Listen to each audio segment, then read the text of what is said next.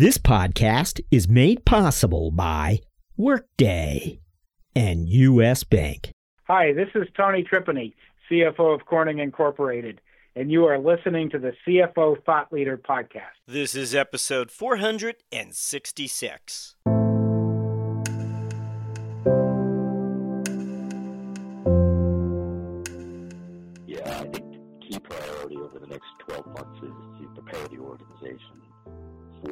Commercialization, and, and that includes you know, supporting the HR function and hiring the key people, you know, making sure we make the time to you know, really interview and find the right people because that's going to leverage our success. Uh, beyond that, it's making sure we have enough cash in the bank such that we can spend what we need to to support the organization and focus on the right priorities. And so we'll be you know, making sure that we're we are well capitalized uh, and will continue to be well capitalized.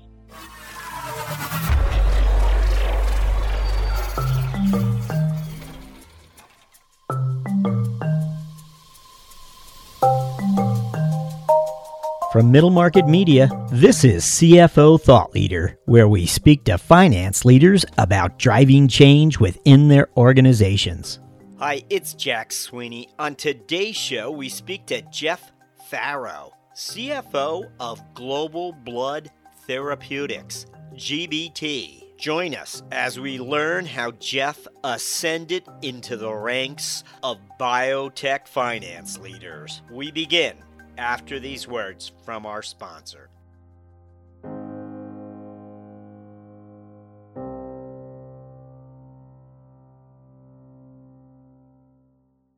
In a world that's always changing, one thing never does your need to adapt, your need to evolve, your need to grow. That's why we built Workday, a single finance, HR, and planning system that can change as your needs change and evolve as the world evolves. To learn how Workday is helping mid-sized organizations embrace the future with confidence, visit us at workday.com.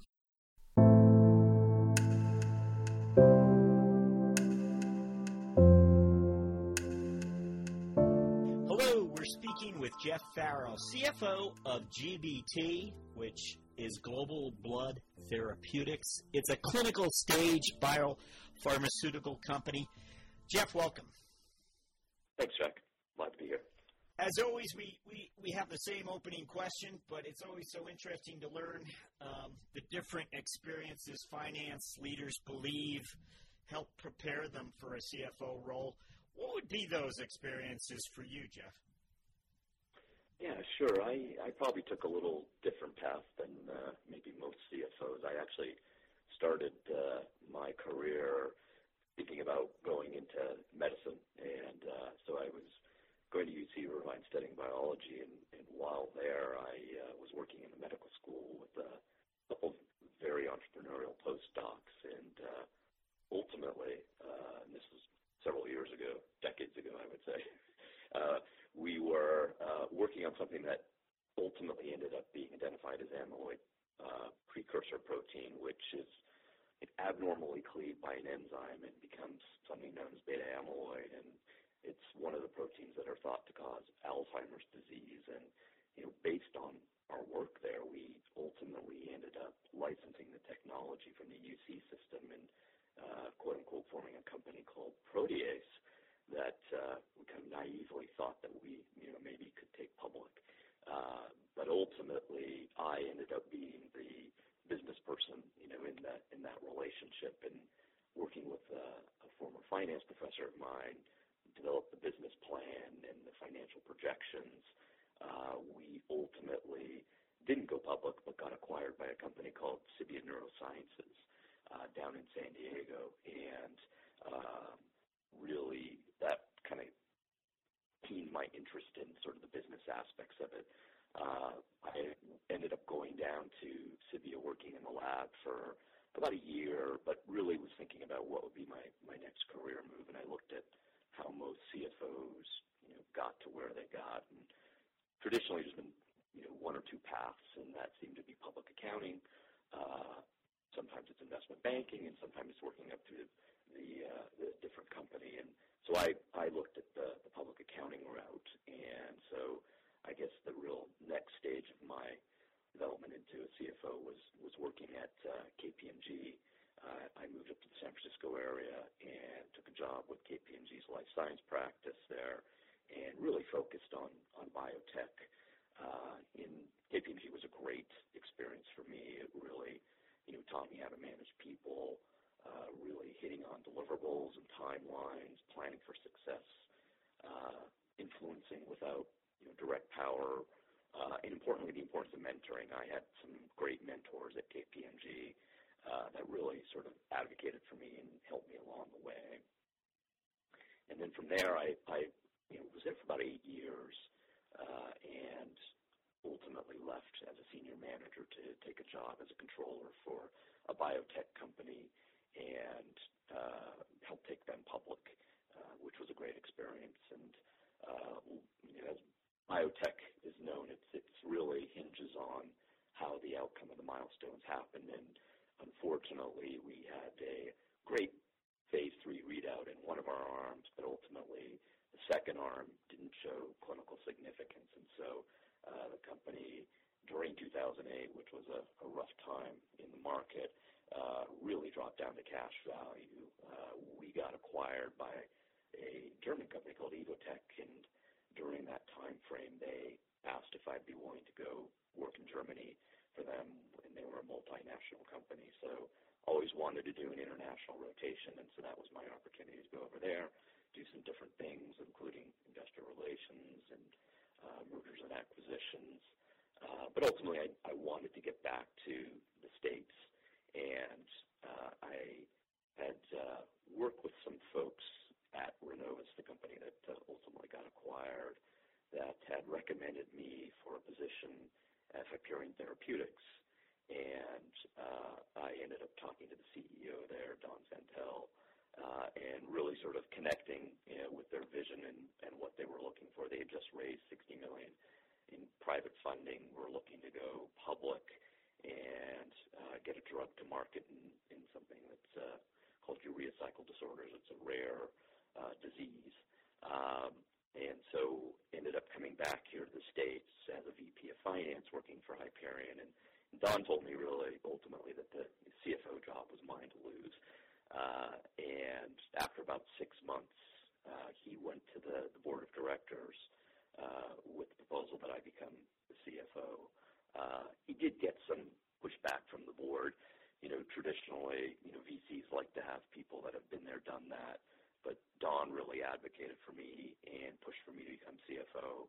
And so I became CFO, ultimately helped uh, the team there uh, go public uh, ultimately get the drug across the finish line, and we became a commercial organization, which really sort of changed the dynamics. Uh, and then uh, uh, became a, uh, a profitable company.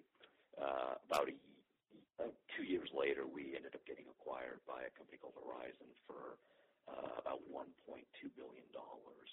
Um, but it was a great experience, and you know, having Don be an advocate for me really was sort of transformative for my career. Uh, and then from there, ultimately, uh, once you've kind of been there, done that, it really sort of opens doors for you. So I moved from there to a company called ZS Pharma, which was on the cusp of going commercial.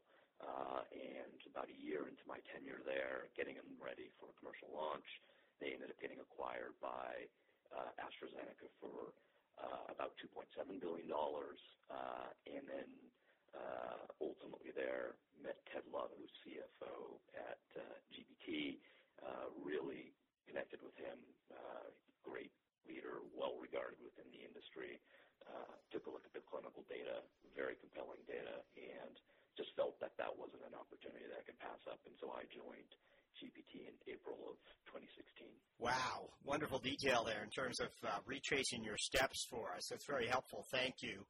Now, it's been about 20 years since you uh, first entered the offices of KPMG. You know, it's interesting. The Bay Area, we always think about high tech and you know information technology. Not always biotech. Can you can you tell me a little bit about uh, that ecosystem there, that biotech community um, in the Bay Area? Is it uh, one of the larger ones in the states, or uh, how do you look at it exactly when you when you think how robust that community is there? Sure. Yeah. No.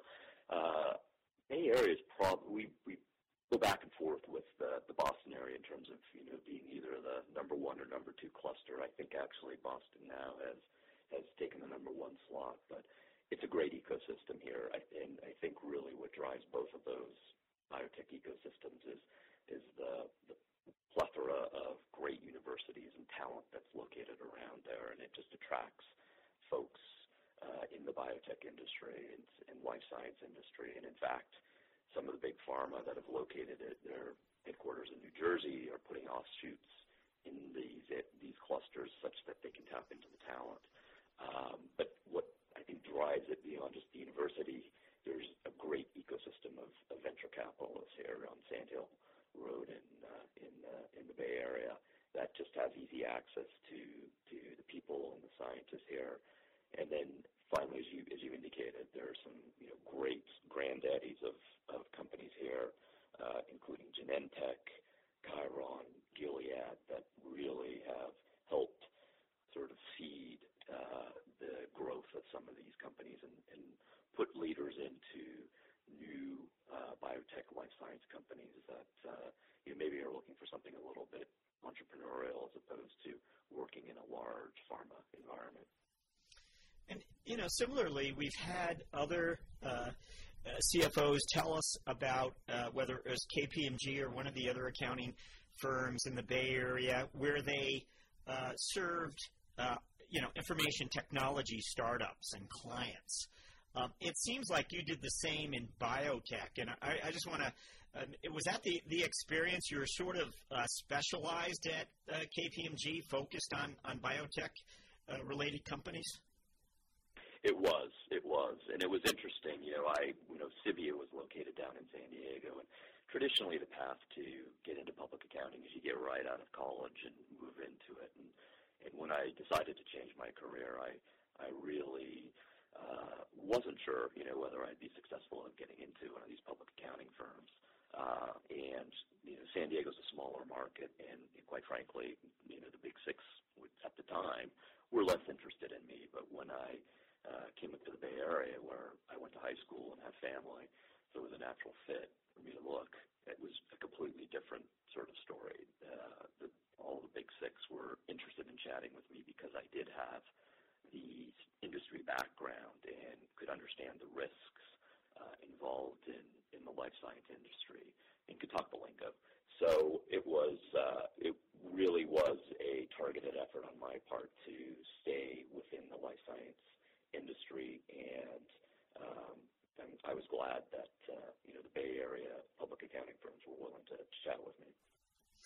You know, I, I just one last question, just related to having grown up in that ecosystem, and have the sort of the the larger ecosystem of IT beside you.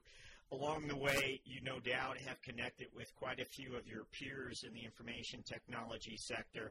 And as you compare notes and as you have discussions, I wonder what what's generally uh, misunderstood by your IT peers about biotech? What what what what have you realized over time uh, that how different IT finance and IT is versus uh, finance and biotech? Anything? Yeah, I, I think IT there's a shorter development path to getting to products across the finish line. So I think uh, folks that come from that that environment don't understand the investment and timelines that are required to get drugs across the finish line, which can take you know seven to ten years on average. Uh, so you know it, you have to be patient. You know it, it's a very capital intensive uh, experience as well, which is not necessarily the case in, in IT. Uh, so I think some folks, you know, don't understand how long it does take to get across the, the finish line in, in biotech, and many companies, you know, never get there. Um, and I also, you know, and this is, you know, obviously coming somewhat from a jaded experience given my my background, but I just think that you know the people that are focused in in the life science industry are special individuals in large part. You know, they you know are really you know focused on you know getting these drugs to the market and to the patients, and uh, I think there's a lot of compassion that is shown by people that work in this industry. So let's find out about GBT and what exactly um, its offerings uh, that, that are being developed there are. Sure. So GBT uh, is a company that's focused on uh, hematological orders, you know, for unmet needs. Our most advanced product is something called Voxelotor, uh, and it is in phase three uh, testing for sickle cell disease. And sickle cell disease is a terrible disease that impacts primarily African Americans or people of black descent. And there's about 100,000 patients in the United States. There's about 60,000 in Europe, and there's literally millions in Africa and India. And what happens is these patients have a, genetic disorder in which uh, the hemoglobin molecule, which carries oxygen uh, throughout the body and delivers it from the lungs to the tissues, uh, sickles, and it causes awful pain. It causes uh, loss of kidney function, uh, loss of liver function. Uh, people have strokes, you know, at the age of six or seven. Uh, kids that are, you know, in their teens get hip replacements. It generally causes a, a two, uh, 20 to 30 year uh, reduction in lifespan. So what our drug does is basically binds the hemoglobin molecule, changes the conformation just a little bit such that it holds on to oxygen a little more tightly, and uh, ultimately prevents the hemoglobin molecule from sickling and causing uh, the events that I just described, uh, including pain, uh, and some of the, hopefully, some of the tissue damage. Now, we are in clinical studies to, to prove this, and we are wrapping up uh, some of the studies, and we plan on filing a what's called a new drug application here in the second half of this year, which is essentially uh, uh, a package that's submitted to the FDA that they review and make a decision upon whether the package shows uh, enough efficacy and safety that it should be approved and go onto the market. So if that happens, uh, and the FDA gives us the green light, we could be uh, selling Voxelotor on the market sometime in 2020. That's a uh, certainly a milestone for the company at large. What would your sort of finance milestones be since you joined the company?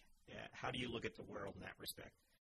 Yeah, no, you're absolutely right. This is going to be a transformative year for us as we move from a clinical development stage to a commercial organization you know, potentially in a year.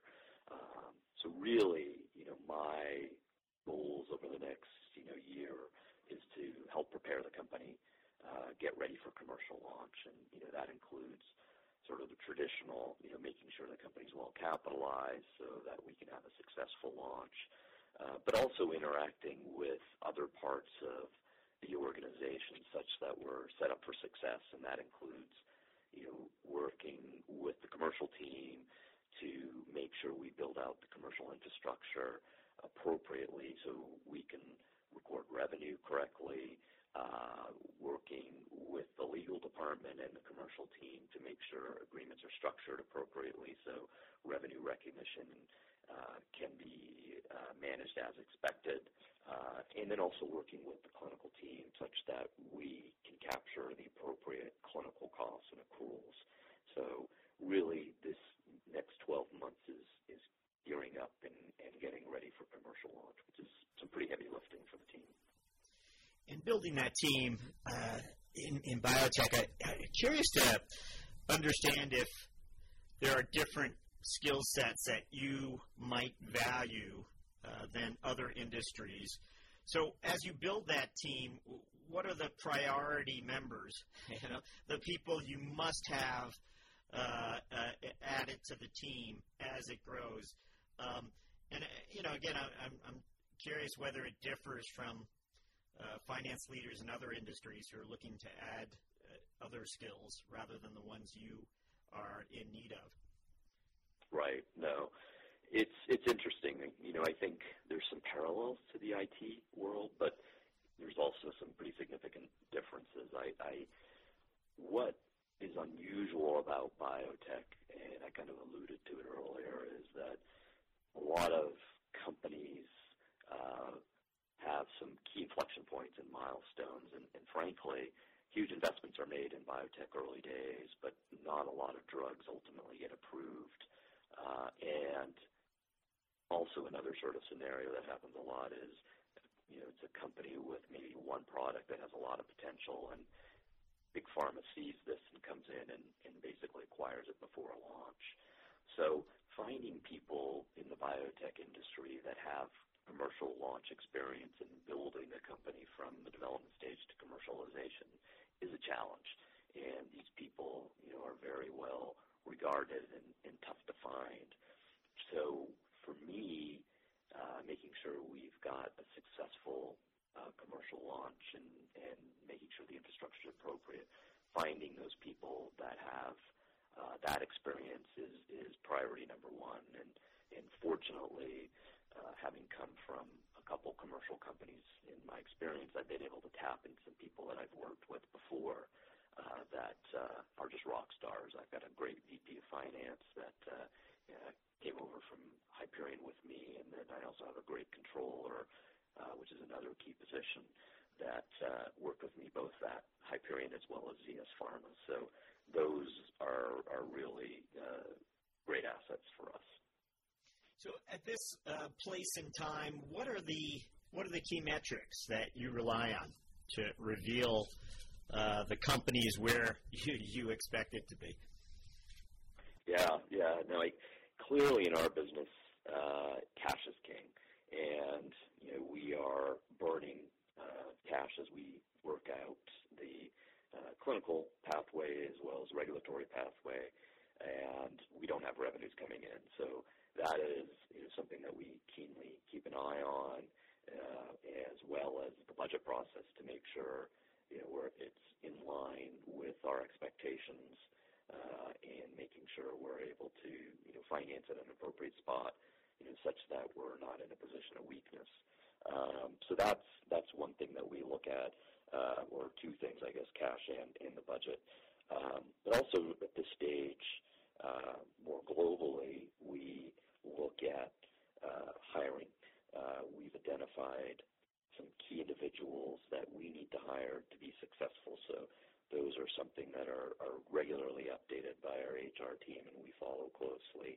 Um, and also for us, uh, clinical timelines are very important. Are we hitting uh, what we had planned for in terms of patient enrollment, um, database lock, uh, ability to file the NDA. So those are some of the other things that we look at. You're, you're a very effective networker, clearly. It's so important to be. And um, you, you uh, illustrated for us how it was really uh, invaluable uh, to your career, uh, keeping, you know, making connections. And I'm wondering if you participate in conferences annually. How do you sort of energize that ecosystem? I guess is is sort of my question. Yeah, no, it's it's absolutely key. Uh, we we do, as you mentioned, go to uh, several key life science conferences, and in fact, we just finished up uh, last week the, probably the largest, the J.P. Morgan conference, which is held here in San Francisco, and it really, you know, it's a massive ecosystem. It really doesn't. It's not just inclusive of the J.P. Morgan conference itself, but there's companies that come in and surround the Union Square area, and it's an opportunity to you know, really meet with your peers, meet with investment banks, uh, meet with the analysts, and then importantly meet with your investors or potential investors. And uh, so it's a great opportunity to network with you know just about everybody. So we we always go to that, and then there's some other key life science conferences that we go to uh, to really you know keep in touch with investors and analysts Uh, beyond that, you know, I really do follow some of the the trade publications in the in the biotech world. There's know, daily sort of updates on what's going on on the M&A front, on the financing front, on the business development front. So I do I do keep in touch with those type of uh, uh, journalists. And um, you know, finally, you know, we do have a lot of uh, conversations with um, investment banks and you know, get a sense of what's happening in the financing world, what's happening on the, the business development world. So those are, are sort of our traditional methods of keeping informed. And then, of course, you know, I keep an eye on sort of the macro events that you know could impact our business. Uh, you know, be it you know the China China trade issue, the government shutdown, all of those things can have impact on on our organization. Okay, so uh, I want to I want to surprise you by asking the question: When you moved to Germany, did you in any way feel your uh, that ecosystem was going to be put at risk in terms of you sort of being unplugged somewhat? And um, right. I just think it's a question. Uh, you know, I, I think people have to weigh these things before they move abroad, whether it's going to be the right move for them at a moment in time. There's many things that need to be weighed. Specifically for you, my question is Did your ecosystem sort of become less energized for a period?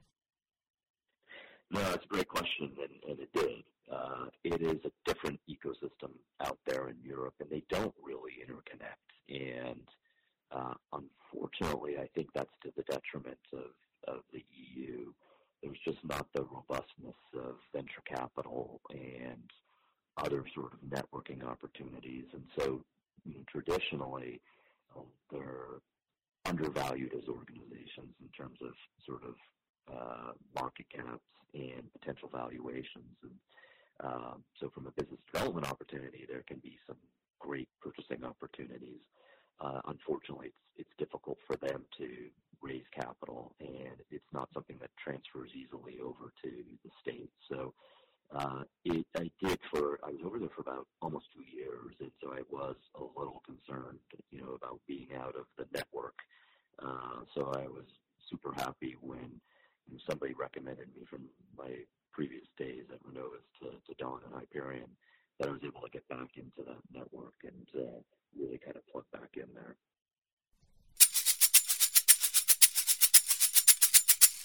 When we come back, we ask Jeff for a finance strategic moment.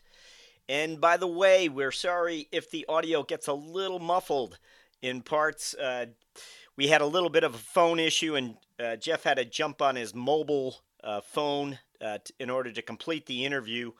And uh, so there are little patches, but uh, we hope you'll continue to listen. It certainly he has a lot to share.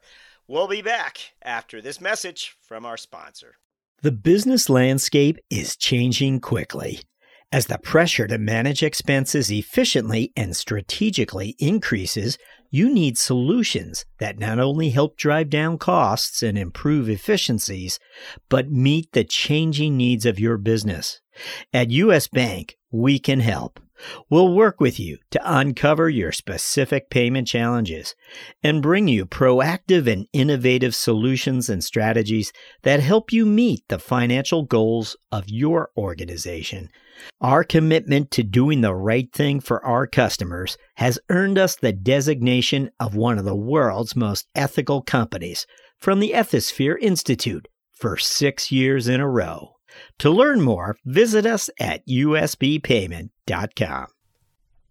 Okay, I want to uh, ask you uh, our finance uh, strategic moment question. And I'm sure there have been so many moments uh, that have been providing strategic insight to you over the years. But what we want is uh, whereas a finance leader, your lines of sight in the organization allowed you to see something that others might not have in management. Anything come to mind when I asked for a finance strategic moment? Yeah, yeah, there. It was. It, it really goes back to my days at Hyperion, which was a great ride. We had assembled a, a, a great team that was super collaborative, very smart, and it was a time where you know, really, you know, not like now, where in biotech it's relatively easier to raise capital. Um, but back then, it was a tougher time, and raises were were more uh, you know smaller in size, uh, and we were sort of blindly, singly focused on getting this drug that we were developing to market. Um, and what I found is once we did get to market and started generating cash, and becoming profitable, everybody was you know, high fiving us, patting us on the back, congratulating us. But literally the next week, it was like, okay, well, what's next for you guys? You know, it's great that you guys are generating cash. My tech is is really somewhat different in that it's not necessarily focused on cash flows, near-term cash flows. They're really focused on top-line growth and what's the next sexy science coming out of the company. And it's not easy to pivot and quickly identify, you know, maybe a business development opportunity that you want to invest in and see, you know, be part of your pipeline. And we probably started that process too late. And it does take a lot of kissing frogs to find the right one. And ultimately, you know, what happened is because we weren't able to find anything that we felt was appropriately valued, uh, we ended up being a target that was fairly easy to pick off. And ultimately, we did get acquired, uh, despite the fact that we wanted to be an independent organization. Uh, we just couldn't find an asset that we felt was was fairly valued following our launch. And so uh, one of the things that I'm, I'm really stressing in my companies now is you really need to juggle a couple balls here and not just singly minded focus on you know, your your primary product, uh, primary product, but also you know focus on business development because it does take time to find the right assets and it takes time to develop those assets such that when you do become commercial, uh, you can quickly point to what's coming down the pipe next. Okay. Great, great insight. Great uh, segue for us to uh, to enter what we refer to as our mentoring round. What's exciting you about business and finance today? It's interesting. You know, I think you know we still have a, a long way to go when it comes to diversity. But but what I'm pleased about is there seems to be more of a push that's coming internally from organizations, and, and from what I've seen from from not just GBT, but other companies as well. And, and here in California, public companies are are now required to have, if if you're a certain size, uh, at least one woman on the board, and if you're a, a, above eight board members, you need to have at least two by a certain time frame. Uh, so companies are, are, are putting more focus on on that, and you know the Bay Area tends to be sort of on the cutting edge of, of many things. And I think in this case, we're we're working to have more diversity in general in the employee base. So it's nice to see that there's efforts and groups that are working to to make that happen. Um, and I think maybe part of what that is being driven by is that you know McKinsey came out with something about a year ago uh, showing that companies that had a more diverse workforce and board, you know, really outperformed uh, on a return on investment uh, than companies that didn't have that diversity. So I'm excited about that, and I think that's a great thing to see uh, come out here. So when you stepped into a CFO role for the first time, when you you were the finance leader, you stepped into that office the first day. What's the piece of advice you wish someone had shared? I think what I what I recommend to people now is you know your gut is usually right when making hiring decisions. And if something doesn't feel right, don't pull the trigger on on the hire. Uh, I see people take a look at resumes and you know, see you know people with you know quote unquote stellar backgrounds, but for some reason you know they just don't feel right. You know, be it the culture issues or something just doesn't seem to connect. So I wish somebody had told me, you know, like rely on your gut a lot. This is something that I think um, is sort of an intuitive thing, and you can't necessarily point to what it is, but your gut usually tells you whether it's going to be a good fit or not. Do you have a personal habit or a routine that you believe has contributed to your professional success in some way? You know, I, I think um, I discovered it at KPMG that uh, you know I, I I'm not afraid to work hard. You know, I think there's lots of smart people out there, but not everybody's willing to to put in the hours and work hard. And I, I think uh, that's served me well. Uh, you know, I kind of geeked out at, at KPMG for a while there, where you know I would you know work my typical work day, you know, at a public accounting firm, which is 10 to 12 hours a day. But, you know, then I'd come home and, you know, crack open the FASBs as they were known back then to, to continue to learn, you know, about the accounting pronouncements and things like that. So I was always willing to, you know, put in the time and work, you know, harder than maybe some folks, you know, that would be willing to do. And I think that's, that's been helpful. Is there a book you'd recommend to aspiring finance leaders? There is. There's a, there's a book in, called Winning Them Over uh, by Jay Conger. Uh, it discussed, it really discusses the, the art of persuasion and how to influence uh, people and leaders without manipulation. Uh, in particular, when you don't have direct power, where you can't sort of dictate uh, what needs to be done. Um, you know, Peter Drucker once said that decisions are made by decision makers. And if you're not a decision maker, you really need to make peace with that.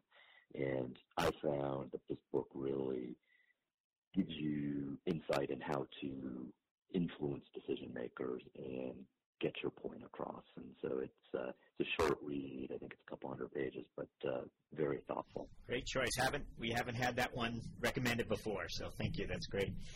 Uh, we're, we're up to our final question. In some ways, you might have touched on some of your priorities for the coming 12 months, but we'd love to end with this, if you wouldn't mind repeating some of them and maybe sharing a few more. Looking forward, what are your priorities as a finance leader over the next 12 months? Yeah, I think key priority over the next 12 months is to prepare the organization for commercialization, and, and that includes you know, supporting the HR function in hiring the key people, you know, making sure we make the time to you know, really interview and find the right people because that's going to leverage our success. Uh, beyond that, it's making sure we have enough cash in the bank such that we can spend what we need to to support the organization and focus on the right priorities. And so we'll be, you know, making sure that we're we are well capitalized uh, and will continue to be well capitalized. Uh, but we're also working very closely with other parts of the organization, you know, such that you know we can support them uh, get ready for commercialization. Jeff Farrow, thank you for joining us on CFO Thought Leader. Thank you, Jack. Appreciate it.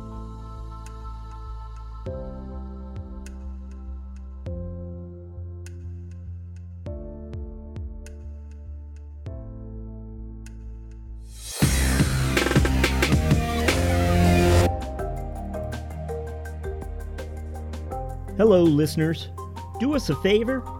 Be certain to subscribe to CFO Thought Leader on Apple Podcasts, or if you're an Android user, check us out on Spotify or Google Play. If you like the show, please recommend it to a friend. Oh, and by the way, the CFO Yearbook 2021 print edition debuts on Amazon this quarter featuring 100 profiles of finance leaders from our 2020 season. Would you like to learn more about our CFO guests? Order the CFO Yearbook 2021. Thank you for supporting our efforts to bring you career journeys of CFOs driving change. We'll be back with another episode very soon. Thank you for listening.